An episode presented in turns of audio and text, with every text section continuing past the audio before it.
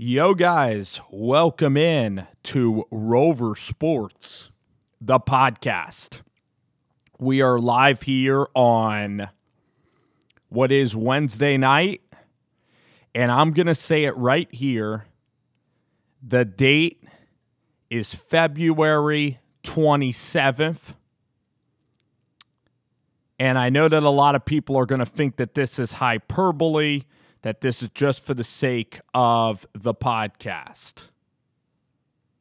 I believe that the Philadelphia 76ers are not going to win a first round series, that Brett Brown and or Joel Embiid will be traded, and the overall process as we know it will turn out to be a failure because when you make your fan base sit through four years of tanking with Sam Hinkie,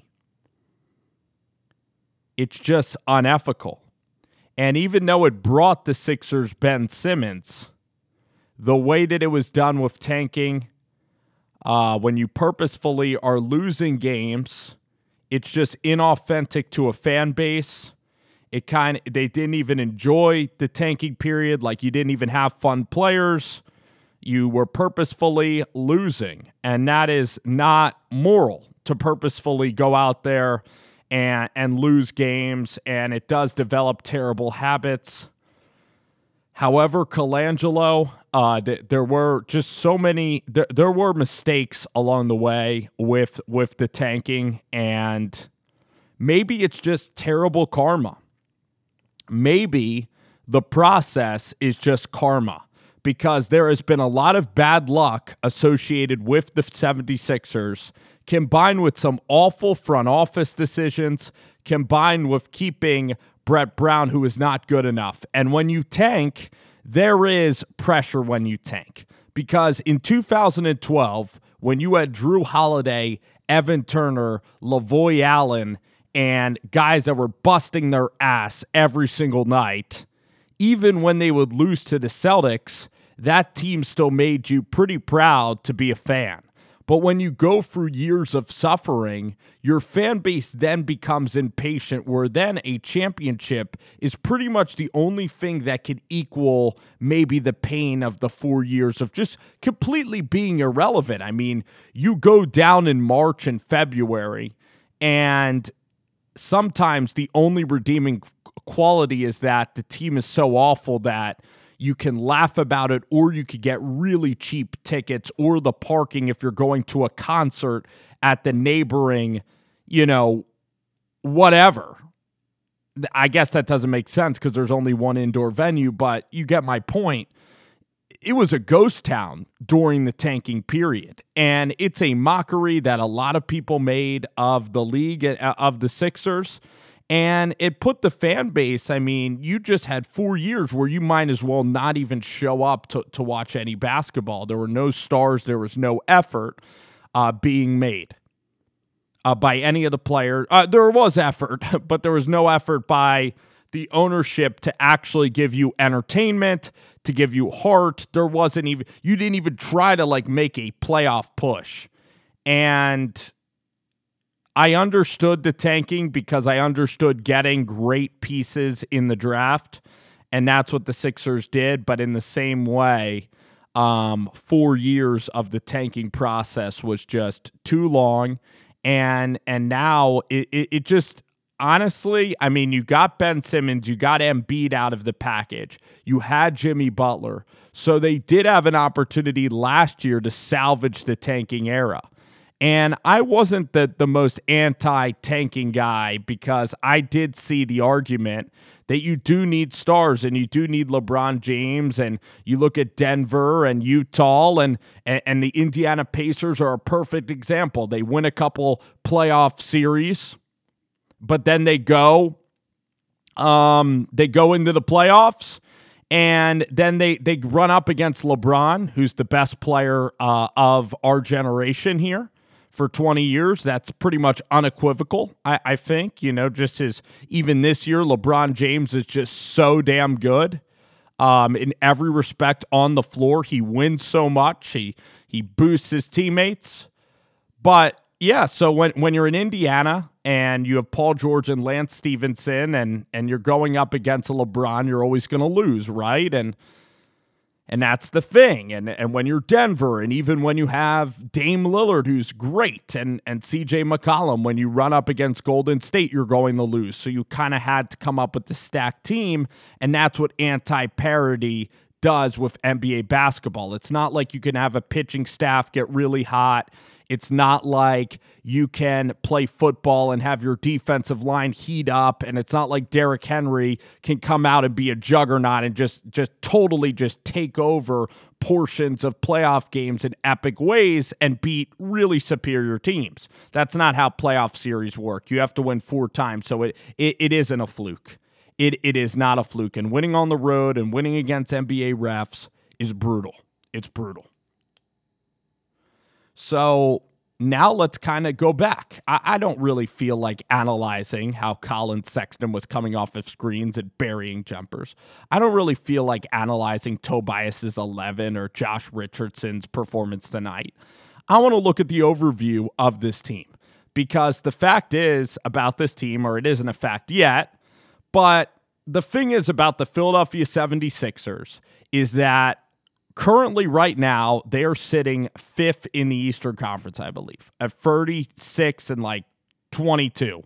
The Heat have fallen off a cliff as well, and Tyler Herro's foot injury has derailed them because Tyler Herro in the fourth quarter is nails and he gives them an extra dimension. And they were overachieving with their roster early.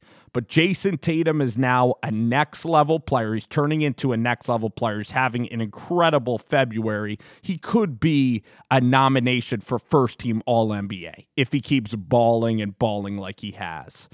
Uh, the Celtics, I just love how they built their team. And they have Hayward, they have scorers. Theis is improving, Brad Stevens. Kyrie Irving was nothing but a distraction for Boston specifically. And now Kemba is there. Uh, you even have g- good draft picks that that Boston uh, has has made uh, with Edwards and Grant Williams that can play in in the league right now. So the Celtics are pretty good. Raptors are good. Bucks are a juggernaut. Always regular season juggernauts. Couple of games away from championship material, even though they have Budenholzer, who is the current Andy Reid of NBA basketball coaches. You look at the Sixers now, though Embiid now got hurt again, so his shoulder was messed up. I don't know his status. It will come out later tonight. Sixers now have a home game against the Knicks. Anybody can beat the Knicks. A freaking D2 team can beat that team. Then they are going to go, they're then going to go out to Golden State. Or no, excuse me, they got the Clippers and the Lakers. They are going to get hammered there. And if Embiid, if Embiid is is playing or if he's not, you're not winning that game anyway. I mean, the Clippers and the Lakers, the the Clippers are motivated, and the Lakers will be motivated to avenge the loss in Philly. Both of those teams will. They'll hammer you by like 30 points.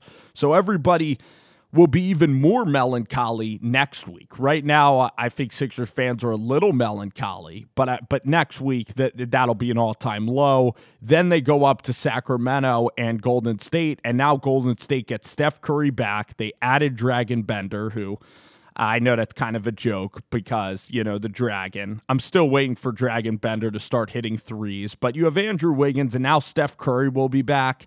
The Warriors even in San Fran at the Chase Center, I still think the Sixers are losing. I mean, they lost to the Cavs tonight, and now with a Curry Warriors team. And the Kings, I mean, the Kings have won three straight games. They beat Golden State, they beat Memphis, and they had an impressive road win against the Clippers. So the Kings are making a surge for that eighth seed in the West. Okay. The, the Kings, and by the way, the Sixers always have trouble in, in Sacramento under Brett Brown. So the Kings are going to come out and they're going to beat the Sixers.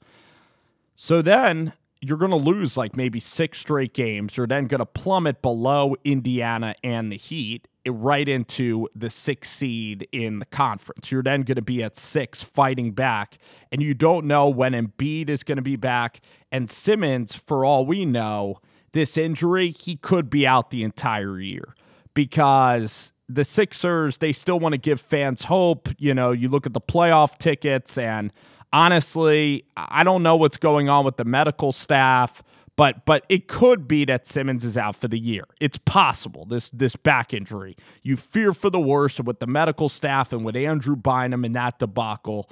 You know, with with, with Okafor, with Nerlens, with Embiid. Remember the one year he played against the Rockets and looked all world, and then they shut him down the rest of the season.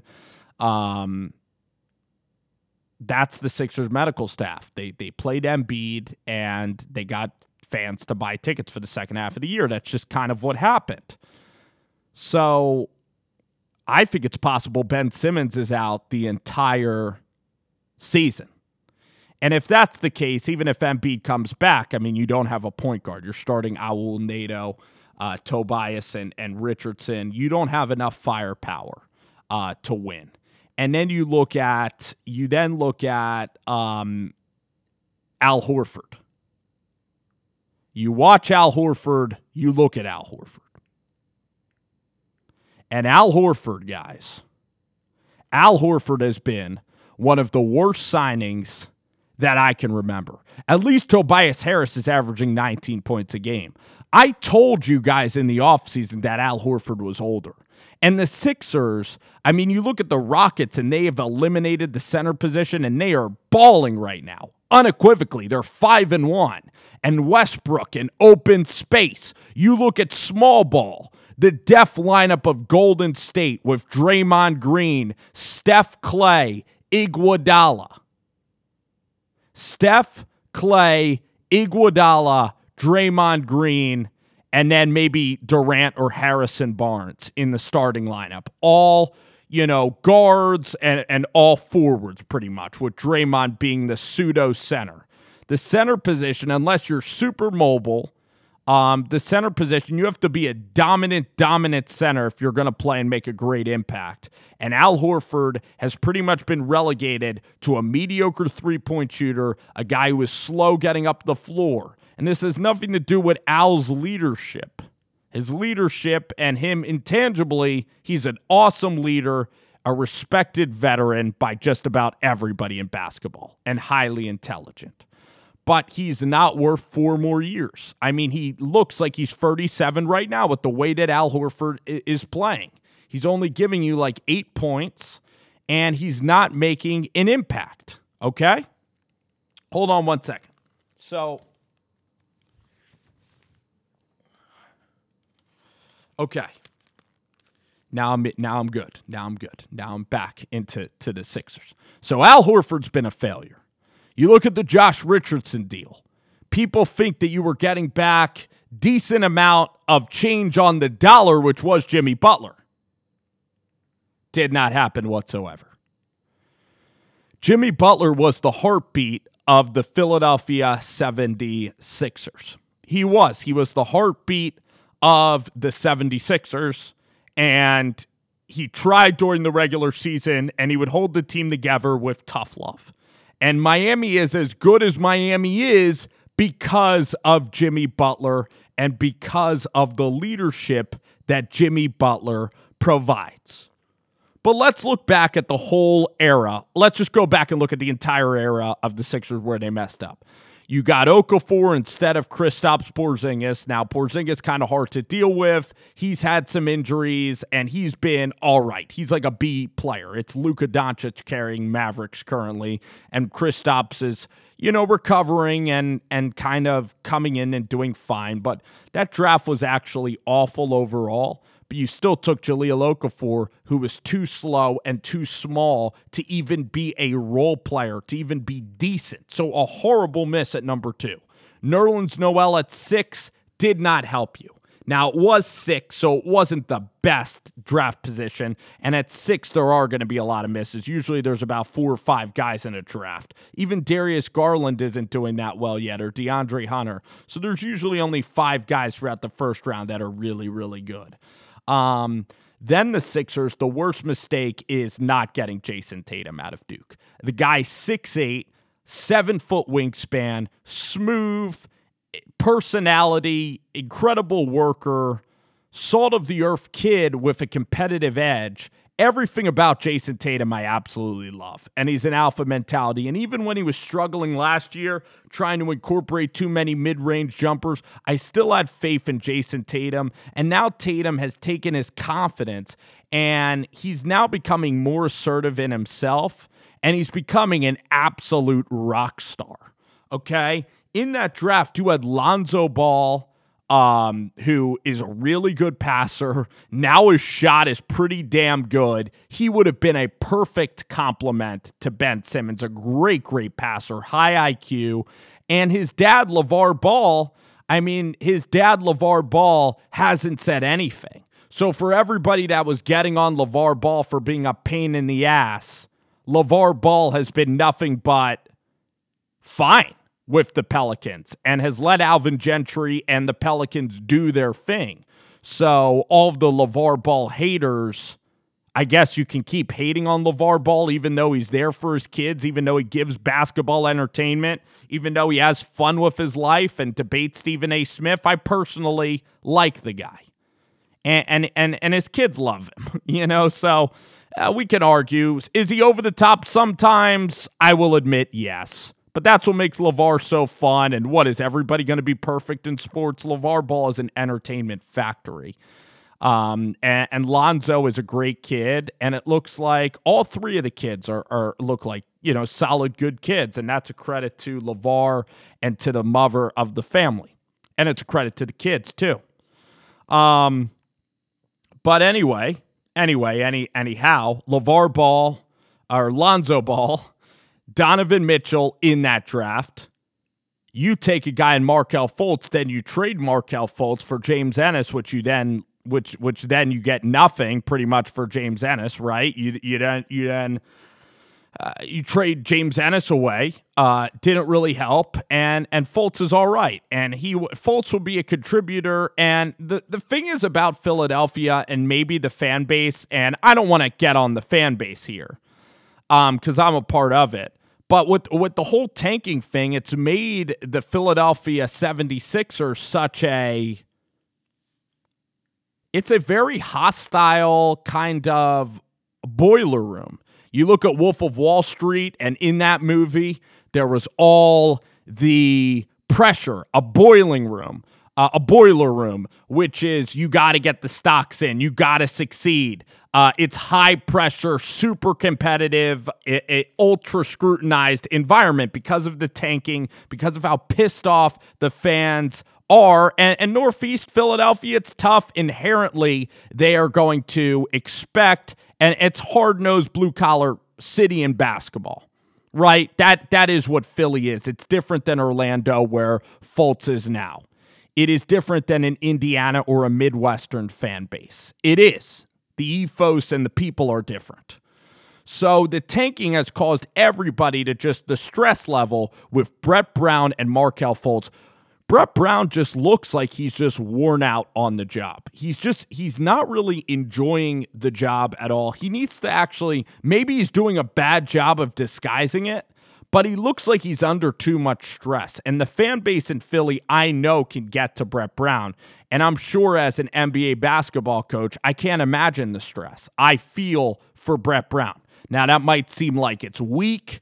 Uh, Brett Brown gets paid tons of money, but it's high pressure, especially in Philadelphia and especially with dealing with the, the tanking. And I think that Sixers fans do appreciate Brett for the tank for, for dealing with the tanking. And I think that when Brett is gone, say he gets fired and another team delivers, people will look at Brett Brown kind of like Doug Collins and they will say, you know what, Brett Brown was a solid coach, great guy. Uh, got us through the process, developed Thybulle a little bit, developed Ben Simmons, and a couple of playoff years, developed the culture and he was the bridge, but he wasn't the guy. He was the Alex Smith to a Mahomes if if if the Sixers get a superstar head coach to come in here. Okay? But Brett Brown just doesn't look like he's enjoying Brett Brown just doesn't look like he's enjoying basketball anymore in this town. And if it, it, he should maybe go to to Elton Brand because just the fan base is so on Brett Brown right now. It's it's championship or bust now. And the 76ers, so you had the mess up with Markelle Fultz. So I'm kind of getting to my overarching point. And then it ends up that that now we look back on that Sunday, July whatever, 6, when the free agency all went down, when LeBron went to the Lakers, when Kevin Durant went to Brooklyn, everything started happening on that Sunday. It all happened. We look back at that day and we see right now for Melton Brand is a pan- is a panic job. Tobias is Harris's father, very very intimidating guy by all accounts.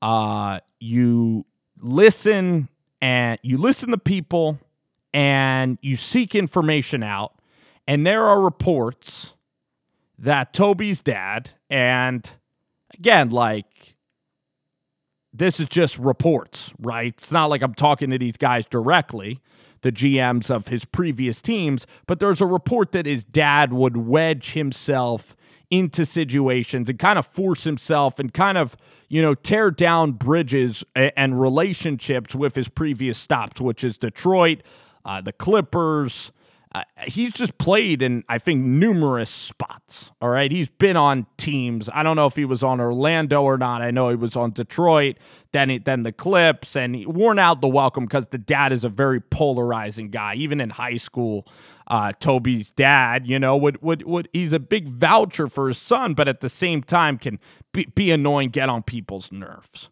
And so Toby Toby's father did him a great solid, got his son an incredible max deal.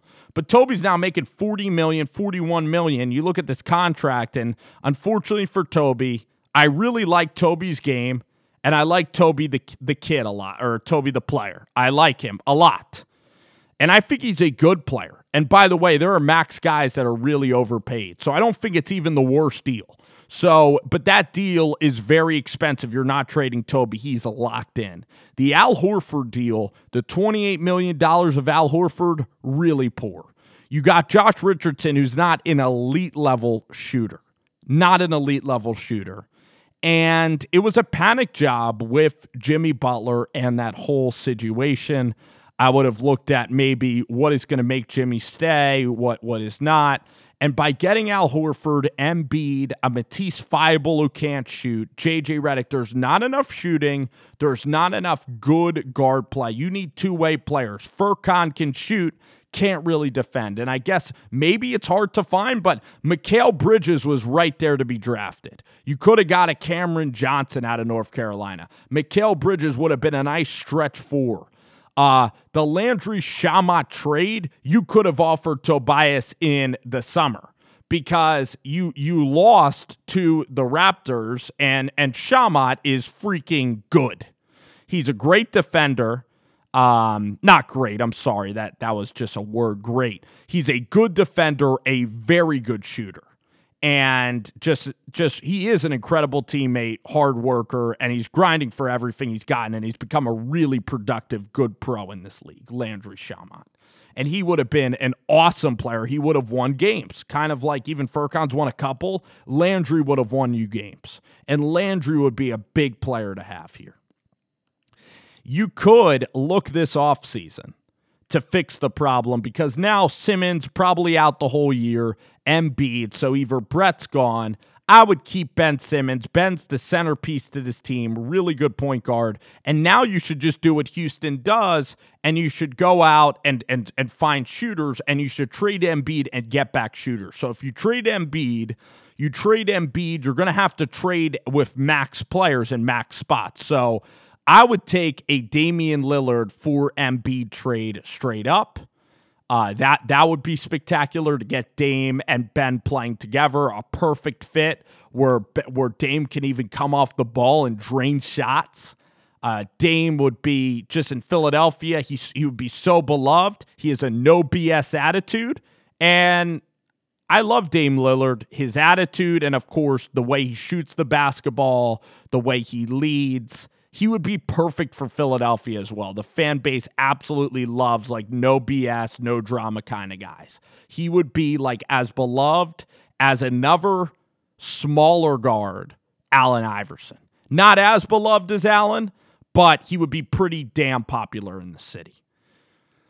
And he's a possibility. If the Clippers flame out, Clips flame out, Embiid for Paul George could work because Paul George, great wing defender, exactly what Ben Simmons would need. If Paul George continues to kind of be like a beta to Kawhi's alpha, um, you could look at it because the Clippers they they need a center. Um, the, the the Boston Celtics. I know that you don't want to do business with you know a rival, whatever, and Danny Ainge has fleeced you, but he has Hayward which would be okay. But I'd actually want Jaylen Brown, a really good defender, solid kid. Um, I'd want Jaylen Brown, and I would also maybe want like a young, like maybe Carsen Edwards uh, for the Embiid package. Uh, the problem is with Embiid, he's making a ton of money, so you got to get young kids, but then you got to get a pretty good player. Uh, are you going to trade him to OKC? I don't know if OKC is ready to win. The Miami package could be tragic.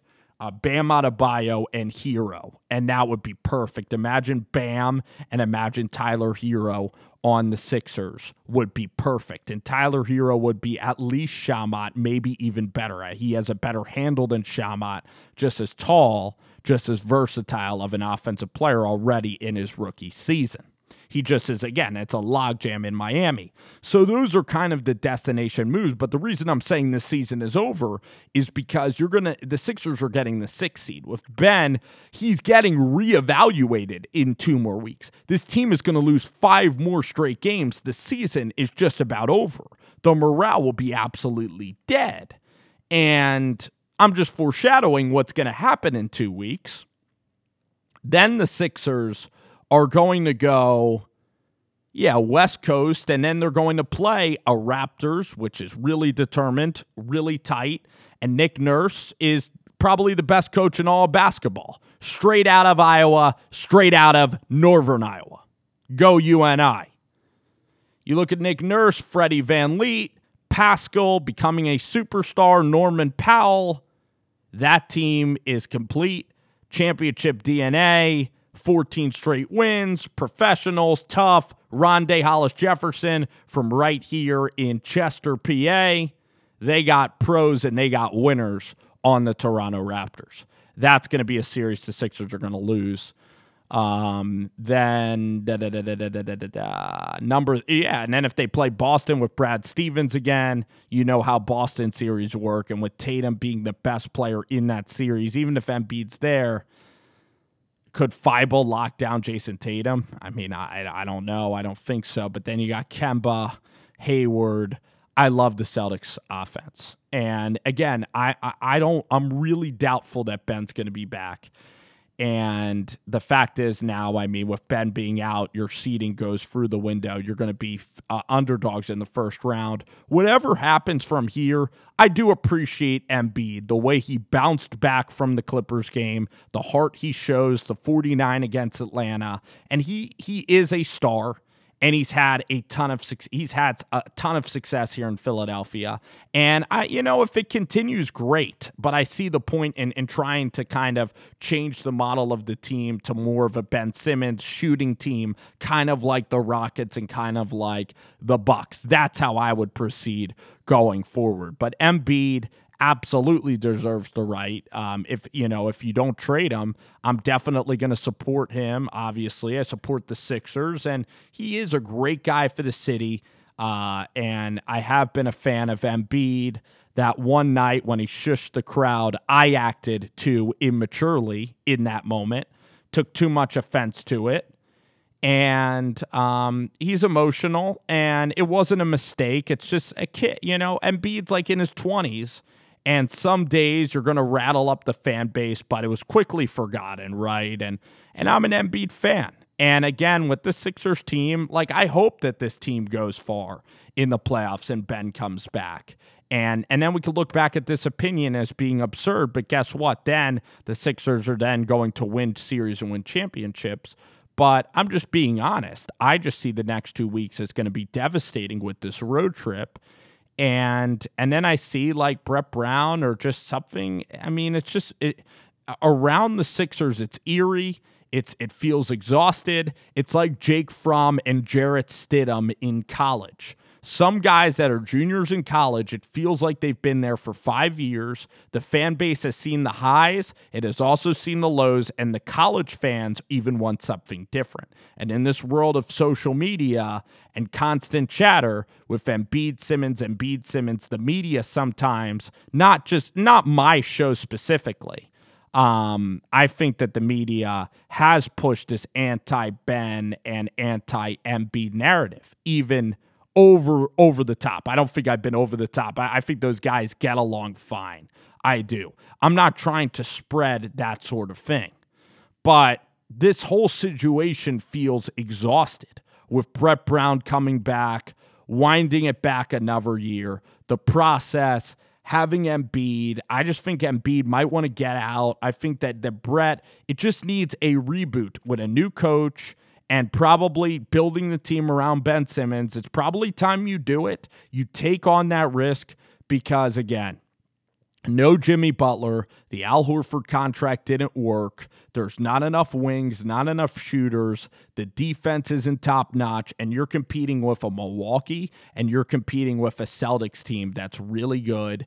You still have Miami, still have Indiana. The top six are good in the Eastern Conference, and the stress levels of Brett Brown, the impatience of, of the tanking and trust the process, it has just become exhausted and exasperated and over the top. And it's just the way it is. And unfortunately for Brett, I just think that Brett is, I think mentally, he is just tired. It's not like Billy Donovan where Billy's coasting. You know, it's it's not a situation Quin Snyder, Donovan, Mike Malone, those guys, Terry Stotts out in Portland. It is exhaustive Brett Brown hate. And I've I've argued Brett Brown. I've been critical on Brett. I haven't been the most aggressive fire Brett Brown guy, but all the friends and all the people that I talk to, family and friends, they want Brett gone. And Brett just Brett hears that and unfortunately for Brett, like he's not that type of guy that you just have to internalize it. And I feel that he just cares so deeply about it. And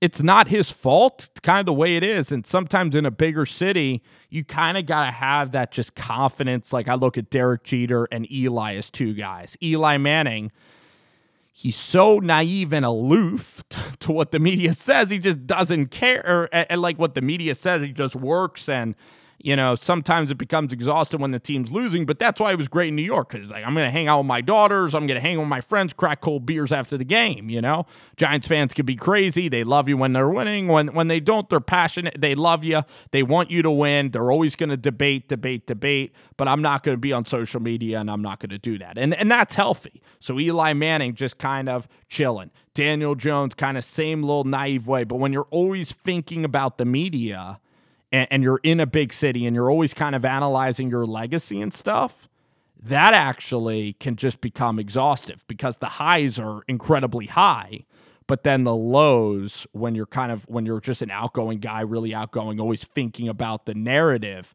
the lows can just become too toxic.